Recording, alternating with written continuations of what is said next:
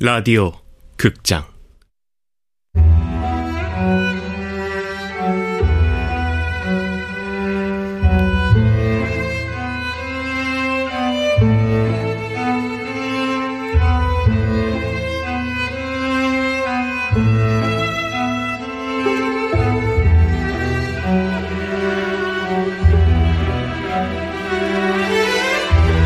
영양만두를 먹는 가족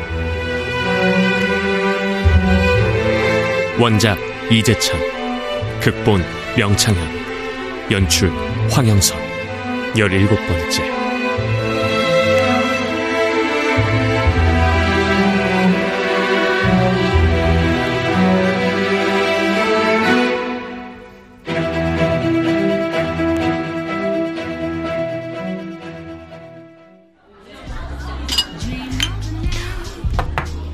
어쩐 일이세요? 이런 데서 보자고 하시고. 양미적 씨한테 술 한 잔 사고 싶어서요. 그런데 얼굴이 좀 안 좋아 보이시네요. 선글라스는 왜 쓰셨어요? 전 눈이 좀 부어서요.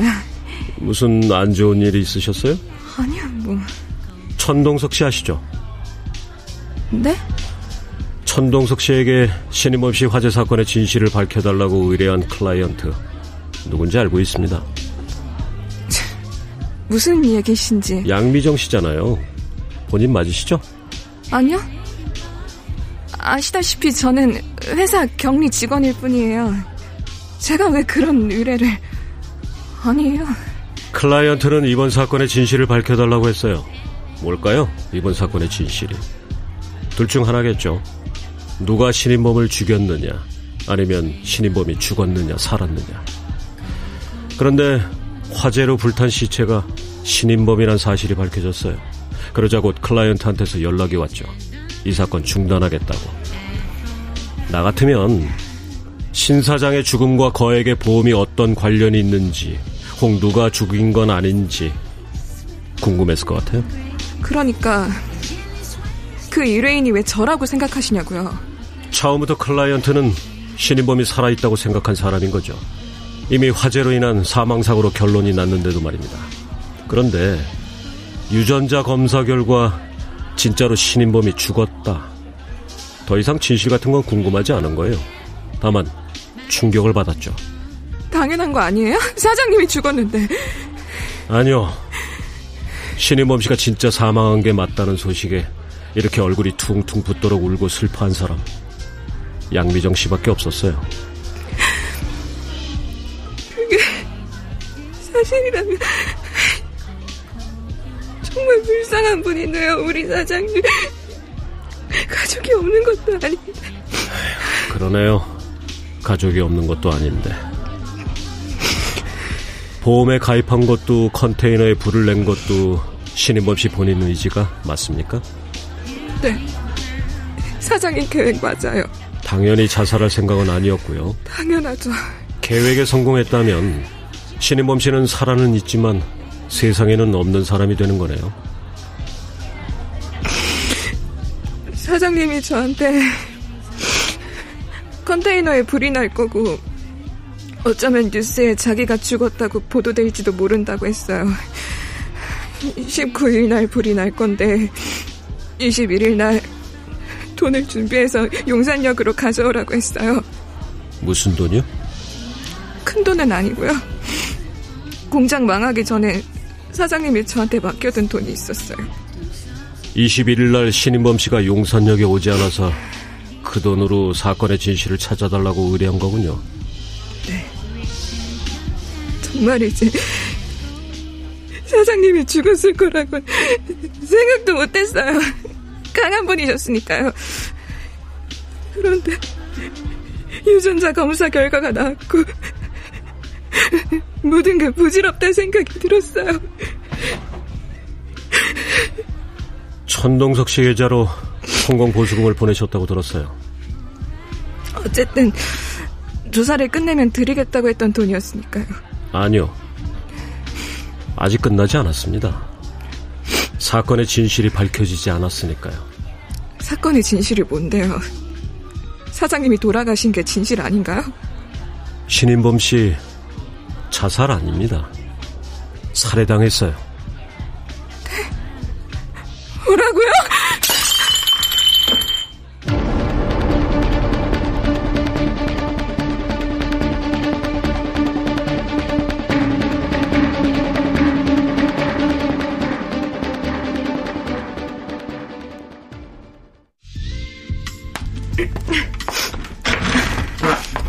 괜찮으세요? 네. 그러니까 사장님이 자살하신 게 아니라면 누가 죽였다는 건가요? 신인범 씨는 죽을 계획을 세웠던 거지 진짜 죽을 생각 따위 전혀 없었어요. 그런데 중간에 계획이 변경됐어요. 계획을 변경한 건지 변경 당한 건지 지금부터 알아낼 겁니다. 맞아요.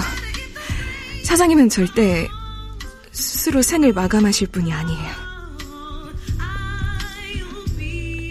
범인 찾아주세요. 그리고 범인 찾으면 저한테 제일 먼저 연락 주실 거죠? 그럼요.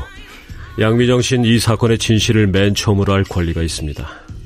제가 의뢰인이니까요? 아니요. 뭐 꼭 그래서만은 아닙니다. 사장님을 위해 유일하게 온 사람이어서요.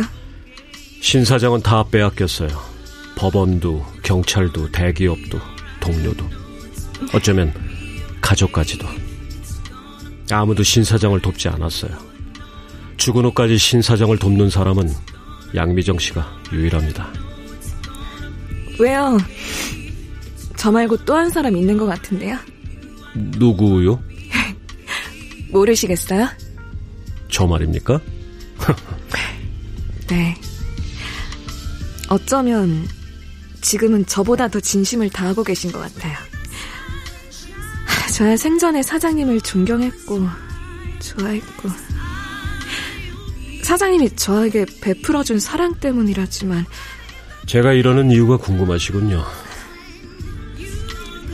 잘 모르겠습니다, 저도. 신인범 사장이 계속 머릿속에서 떠나질 않아요. 자꾸만 저를 따라다니네요.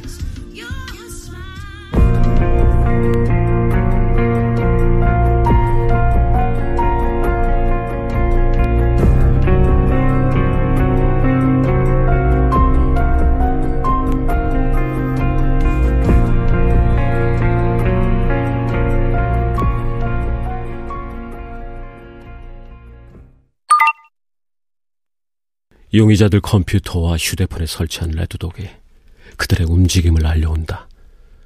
신현아는 주식 시세를 보는 중이다. 코스피 지수 2000. 나는 주가 지수가 뭘 의미하는지 잘 모른다. 언제가 클라이언트인 펀드 매니저에게 설명을 들은 적이 있지만 그 뜻을 정확히 이해하지 못했다. 다만 주가 지수를 볼 때마다 자본주의의 위험 지수 같다는 생각이 든다. 하, 이건 신현아 남편이 죽기 전 먹었다는 곰탕 사진.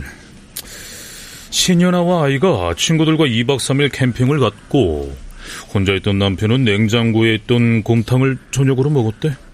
그런데 이 곰탕에서 청산가리가 검출됐던 거고. 음흠.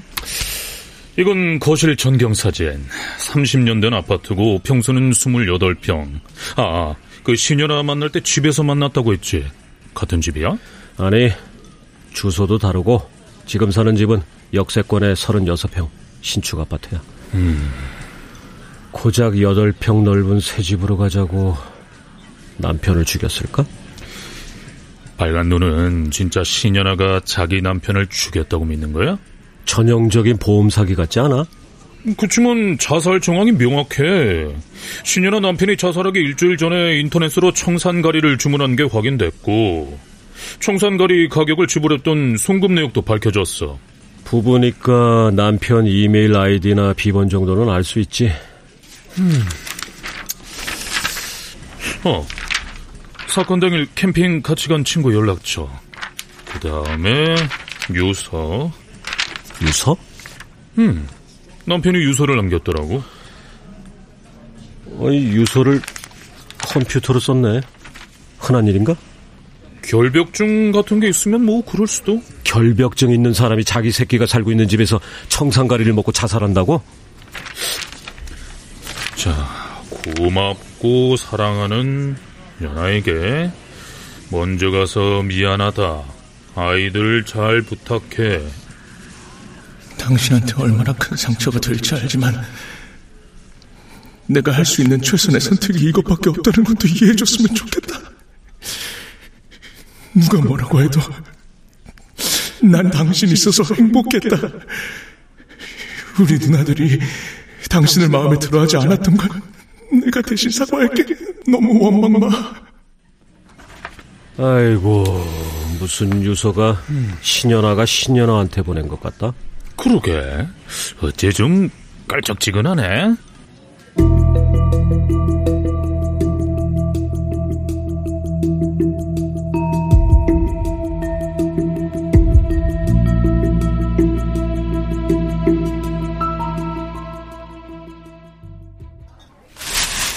여기 김치만두 하나, 고기만두 하나 나왔습니다. 맛있게 드세요.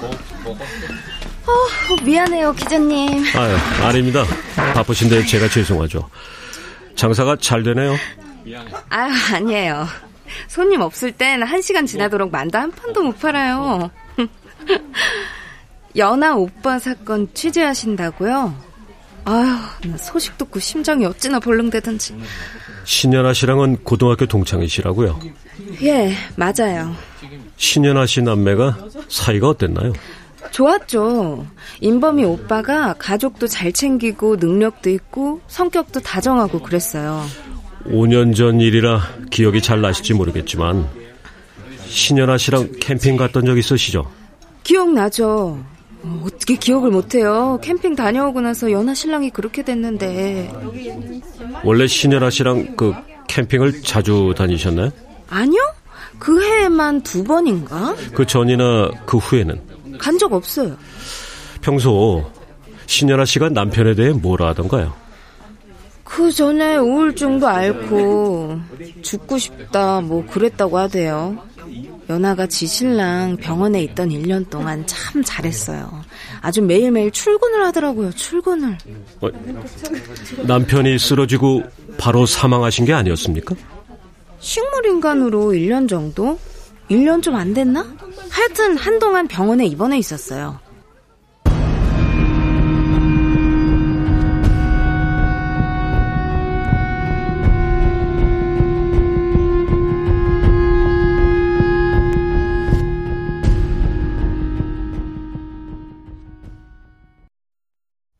그년 오빠가 죽었다면서요? 옳게도 가족이라면 가족인데 그년한테 말이 곱게 안 나와요. 내가 원래 입이 거친 사람은 아닌데 그 오빠도 분명히 그년이 죽였을 거예요. 왜 그렇게 생각하세요? 왜는 왜야? 그년이 내 동생 철민이도 죽였거든요. 악마 같은 년. 경찰은 신현아 씨 남편, 아 그러니까 남동생분이 자살한 걸로 결론 내렸던데요. 이건 뭐 경찰인지 깡통인지. 주도 면밀한 그년한테 속은 거지. 보통 여자애가 아니거든요. 그러면 경찰한테 좀 더 조사해달라고 해보지 그러셨어요. 안 그래도 내가 가서 다 들러엎고 지랄지랄 했어요. 그랬더니 유치장에 가둡디다. 범인 잡으라고 했더니 피해자 가족이나 잡고 안 잡고 맹꽁이들. 어, 찬불이 나서.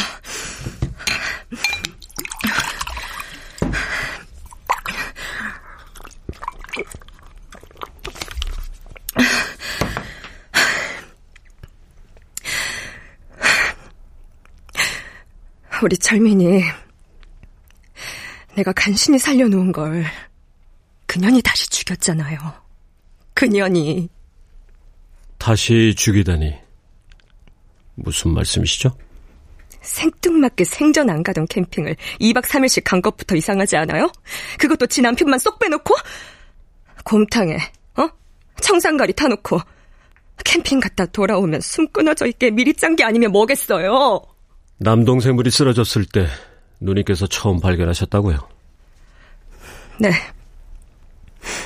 새김치가 맛이 잘 들었길래 좀 주려고 집에 갔다가 아 아무도 없나 올케 올케 철민아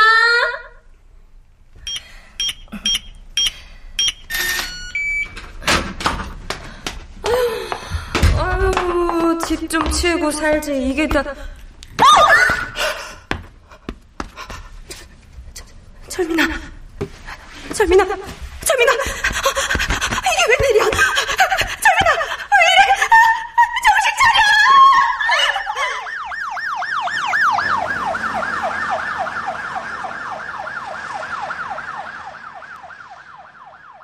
진짜 불행 중 다행이었죠. 쓰러진 걸 내가 발견했으니까. 그 길로 구급차 타고 병원 가면서 심폐소생술로 살려냈단 말이에요. 그런데 뇌 손상이었어요. 하루하루 병원비는 나가고 병원에서는 기다려보라는 말만 하고. 근데 어느 날 그년이 철민이를 집으로 데려가겠다는 거예요. 왜요? 돈 때문에요. 병원비 감당 못한다고요. 내가 저녁마다 속상해 오니까 우리 남편이 자기 고향 선배가 원무과 과장으로 있는 병원으로 옮기자고 병원비 혜택 볼 수 있게 도와준다고 해서 그리로 옮겼어요. 그럼 옮긴 병원에서 돌아가신 건가요? 네. 그 병원에서 조금씩 호전되고 있었는데 갑자기 갑자기요? 병원에서 뭐라 하던가요? 치료 도중에 쇼크가 올 수 있는 거라고. 지들이 뭘 알아. 웃기고 자빠졌어.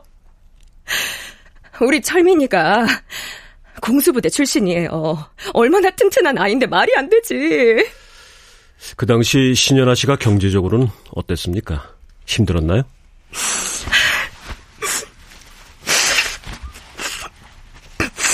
그때 우리 철민이가 설렁탕집을 했어요. 날은 맛집으로 소문나서 한 달에 500씩 딱딱 집에 갖다 줬고요. 그런데 운이 없을라니까 맞은편에 떡하니 프랜차이즈 설렁탕집이 생기지 뭐예요. 어, 거짓말처럼 손님이 뚝 끊겼어요. 매달 1,500씩 나오던 매출이 200이 뭐예요, 200이. 음, 그럼 버티기 힘들어지죠. 눈물을 머금고 가게를 내놨는데 권리금 주고 들어오겠다는 사람이 없는 거예요. 할 수 없이 보증금만 받고 넘겼어요. 그리고 나서 그 사고가 난 겁니까? 가게 내놓고 한 달 만이요.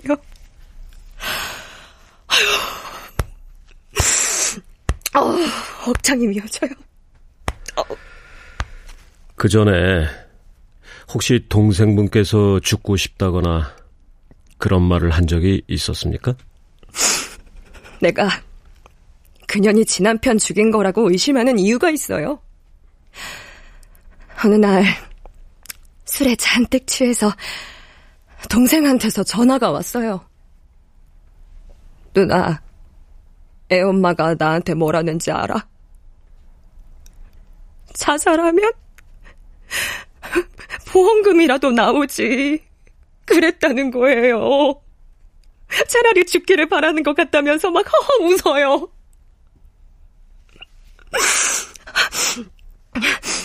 지 남편 돈벌이가 시원찮아지니까 보험금 타먹으려고 꿍꿍이 짓을 했구나. 앞뒤가 딱딱 맞는 거 있죠. 전화이 나쁜 년.